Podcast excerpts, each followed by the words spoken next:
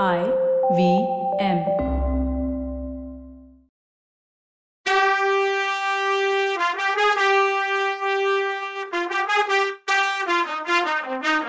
வணக்கங்க. நான் கவிதா பேசுறேன். வெல்கம் டு கதை பாட்காஸ்ட் பொன்னியின் செல்வன் இது எபிசோட் நம்பர் இரநூத்தி பதிமூணு. சித்தப்பா இப்படி வாங்க. நெடு நாளைய பிரிவுக்கு பின்னாடி இப்படி சோழ குளத்துல வந்து சேர்ந்ததுக்காக எங்க சந்தோஷத்தை வேற விதமா கொண்டாட முடியல. என் தம்பியோ அண்ணனோ வெளியூருக்கு போகும்போதும் சரி திரும்பி வரும்போதும் சரி அவங்க நெத்தியில நான் திருநீர் பூசி குங்குமம் வைக்கிறது வழக்கம். அது மாதிரியே இன்னைக்கு திரும்பி வந்து சேர்ந்த உங்க நெத்தியில திருநீரும் குங்குமமும் வைக்கிறேன்னு சொல்லிட்டு மதுராந்தகர் நெத்தியில திருநீரும் குங்குமமும் இட்டா. அப்போ முதல் மந்திரி அனிருத்தர் சோழர் குல தோன்றல் இளங்கோ மதுராந்தக தேவர் நீடூழி வாழ்கன்னு ஆசீர்வாதம் பண்ணார்.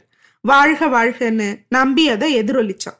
குந்தவை முதல்ல பேச ஆரம்பிச்சப்போ அருள்மொழிவர்மர் முகத்துல ஆச்சரியம் தான் அதிகமா இருந்தது. அதுல கொஞ்சம் சந்தேகமும் இருந்துச்சு. இதெல்லாம் அக்காவோட விளையாட்டோ இல்ல ஏதோ காரணத்துக்காக இப்படிலாம் பேசுறாளோன்னு கூட நினைச்சாரு. போக போக சந்தேகம் பறந்து போச்சு. குந்தவையோட பேச்சு எல்லாமே மனசிலிருந்து வந்த பாச நிரம்பின வார்த்தைன்னு அவருக்கு புரிஞ்சதும் குந்தவை என்ன உணர்ச்சி வெள்ளத்துல இருந்தாளோ அதே மாதிரி இவரும் ஆயிட்டாரு. குந்தவை திலகம் வச்சதும் சேந்தனமுதன் பக்கத்துல போய் சித்தப்பா முன்னாடியே நான் உங்க மேல பாசம் வச்சிருந்தேன். நீங்க என் கூட பிறந்தவரா இருக்க கூடாதான்னு கூட நினைச்சிருக்கேன். நமக்குள்ள இருக்க ரத்த தொடர்பு தான் அப்படி நினைக்க வச்சது போலன்னு சேர்ந்த நமுதன ஆலிங்கனம் அதாவது கட்டி பிடிச்சுக்கிட்டு கண்ணீர் சிந்தினார் பொன்னியின் செல்வர். வல்லவன் இதை பார்த்ததும் ஆஹா எனக்கு முன்னாடியே சந்தேகப்பட்டேன். சேந்த நம்தன்கிற சிவபக்தருக்குள்ள பரம்பரையா இருக்க வீரமான ராஜவம்சம் எங்கேயோ ஒளிஞ்சிட்டு இருக்கத்தான் வேணும்னு நினைச்சேன். இல்லைன்னா ஊரும் பேரும் இல்லாதவனா வந்த எனக்கு அடைக்கலம் கொடுத்து ஆதரிச்சு ஊரை விட்டு ஓடவும் உதவி செஞ்சிருப்பாரா? பேரரசர் மகனே முன்னாடி ஒரு தடவை எனக்கு செஞ்ச உதவிய திரும்பவும் பண்ணி அருள் புரிங்க. உங்களோட மகுடாபிஷேகத்தை பார்க்க எனக்கு கொடுத்து வைக்கலையேன்னு வருத்தமா தான் இருக்கு. என்ன பண்றது? ஒரு விஷயத்துல எனக்கு ரொம்ப சந்தோஷம். சேந்த நமுதனுக்கு சோழ சாம்ராஜ்யம் சொந்தமாகறதுல கூட எனக்கு அவ்வளவு திருப்தி இல்லை. எனக்கு கடல் கடக்க உதவி செஞ்ச பூங்குழலி அம்மை மகாராணி ஆகிறதுல தான் எனக்கு பூரிப்பே. சமுத்திரகுமாரியோட ஆசை கனவு இவ்வளோ சீக்கிரம் நிறைவேறும்னு அவங்களே எதிர்பார்த்திருக்க மாட்டாங்கன்னு சொன்னா வல்லவன். குந்தவை குறுக்க வந்து ஐயா நீங்க இன்னும் கொஞ்ச நாள் இவ்வளோ பேசாம இருக்கிறது தான் நல்லது. அப்பதான் உடம்பு குணமாகி தப்பிச்சு ஓட முடிஞ்சா கூட ஸ்பீடா ஓட முடியும்னு சொன்னான் அப்புறம் அருள்மொழியை பார்த்து தம்பி இத்தனை நாளும் நம்ம அருமை பாட்டி தன்னோட மகனுக்கு மகுட சுற்றுறதை ஏன் வேணான்னு சொன்னார்னு இப்பதான் புரியுது. நமக்கு கூட பழைய மதுராந்தகர் முடி சூட்டுறதுல அவ்வளோ திருப்தி இல்லாம இருந்துச்சு.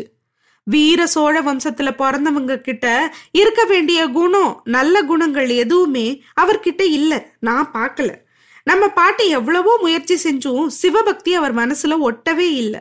வீரங்கிறது அவர்கிட்ட மருந்துக்கு கூட இல்லை. அப்படியே இருந்தாலும் சரி பரவாயில்லன்னு மனசை தயார் பண்ணி முடி சூட்டலான்னு நினைச்சோம்.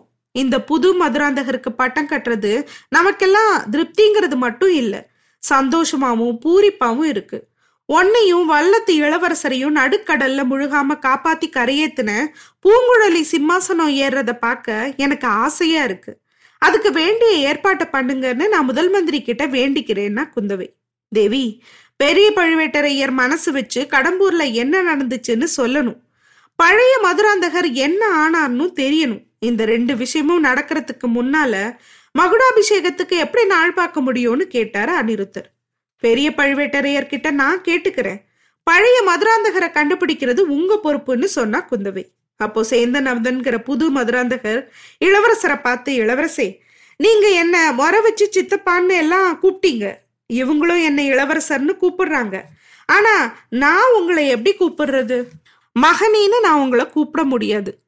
இருபத்தி ரெண்டு வருஷம் எளிமையான ஏழை குடிசையில காலம் கழிச்சவன் திடீர்னு இன்னைக்கு என்ன பேரரசர் வம்சத்துல பிறந்த இளவரசனா நினைச்சுக்கவும் முடியல. உங்க எல்லாரையும் ஒண்ணு கேட்டுக்கிறேன். வந்தியத்தேவர் தப்பிச்சு ஓட காரணமா இருந்ததுக்காக என்ன கொஞ்ச நாள் பாதாள சிறையில அடைச்சிருந்தாங்க. அப்போ பக்கத்து ரூம்ல இருந்தவன் மூலம் இன்னைக்கு வெளியான விஷயம் எனக்கு தெரிஞ்சுது.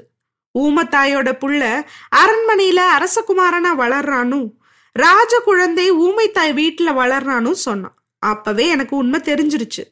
பெரிய பிராட்டி செம்மீன் மாதேவி என்கிட்ட காட்டின பாசம் எதுனாலன்னு கெஸ் பண்ணேன்.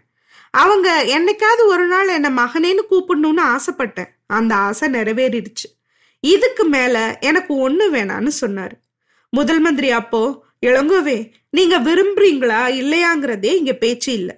எது நியாயம் எது முறைன்னு மட்டும்தான் யோசிக்கணும்னு சொன்னாரு. ஆஹா நல்லா யோசிங்க. என்னை பத்தின வரைக்கும் யோசிக்க வேண்டிய அவசியமே இல்லை. ஏற்கனவே இதை பத்தி யோசிச்சு முடிவு பண்ணிட்டேன். பூங்குழலி என்கிட்ட பல தடவை நான் அரசகுமாரனை கல்யாணம் பண்ணிக்கிட்ட அரியாசனை ஏற போறேன்னு சொன்னான். அதனாலேயே என் காதல வேணான்னு சொன்னான். அப்பெல்லாம் பொண்ணே நான் உண்மையிலேயே இளவரசன் தான். நான் விரும்பினா இந்த ராஜ்யமே என்னோடதாகும்னு சொல்ல வாய் துடிச்சுது. அந்த ஆர்வத்தை கட்டுப்படுத்திக்கிட்டேன். நாடாளுற ஆசை என் மனசுல வரவே கூடாதுன்னு கடவுளை வேண்டிக்கிட்டேன். இந்த வைராகியத்துக்காக பூங்குழலிய தியாகம் பண்ணவும் ரெடியா இருந்தேன். நல்ல வேளையா இந்த பொண்ணு தனக்கு தகுதி இல்லாத ஆசையை விட்டுட்டு இந்த ஏழைய மணக்க முன் வந்தான்னு சொன்னாரு. பூங்குழலி உடனே ஐயா எனக்கு தகுதி இல்லாத ஆசைன்னு எப்படி சொன்னீங்க? மூணு உலகத்தையும் ஆள்ற சக்கரவர்த்தினி ஆகிறதுக்கு எனக்கு தகுதி இருக்கு.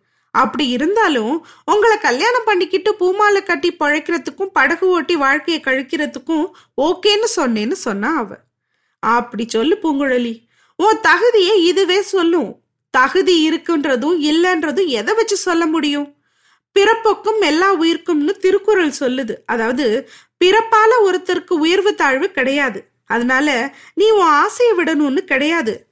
உன்னை கல்யாணம் பண்ணிக்க போற பேரரசன் மகன் கிட்ட எங்களோட சேர்ந்தே நீ சொல்லு. சித்தப்பா நீங்க உங்க பிறப்பு ரகசியத்தை தெரிஞ்சுக்கிட்ட அப்புறமும் இந்த நாடு வேணான்னு சொல்லிட்டு இருந்தது நியாயம்தான்.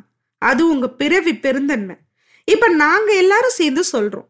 சக்கரவர்த்தி சொல்றார் முதல் மந்திரி சொல்றார் நானும் என் தம்பியும் சொல்றோம். என் தொழில் வானதி இன்னும் ஒரு படி மேல போய் அவ பெரியப்பாவோட மனசையும் மாத்திடுறதா சொல்றா.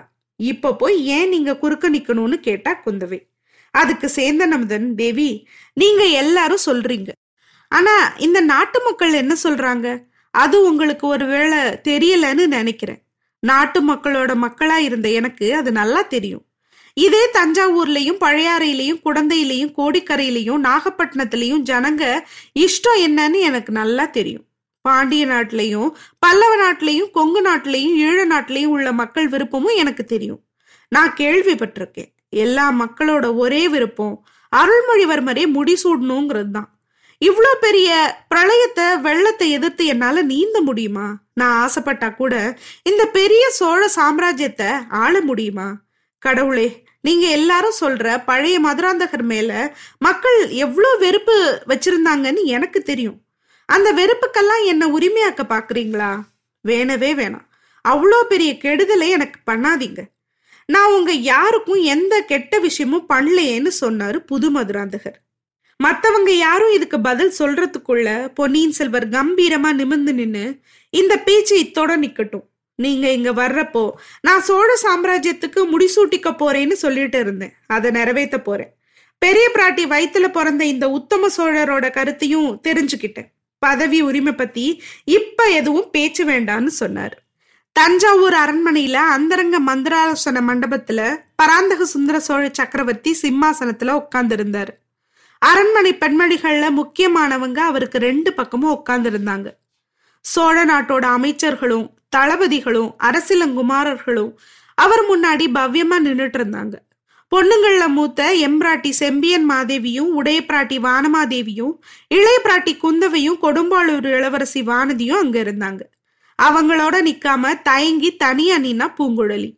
இன்னொரு பக்கம் பெரிய பழுவேட்டரையரும் சின்ன பழுவேட்டரையரும் முதல் மந்திரி அனிருத்தரும் சேனாதிபதி பெரிய வேளாரும் மிலாடுடையார் மலையமானும் இளவரசர் அருள்மொழிவர்மனும் புது மதுராந்தகரும் பார்த்திபேந்திர பல்லவனும் முதல் மந்திரிக்கு பின்னால திருமலையும் இருந்தாங்க.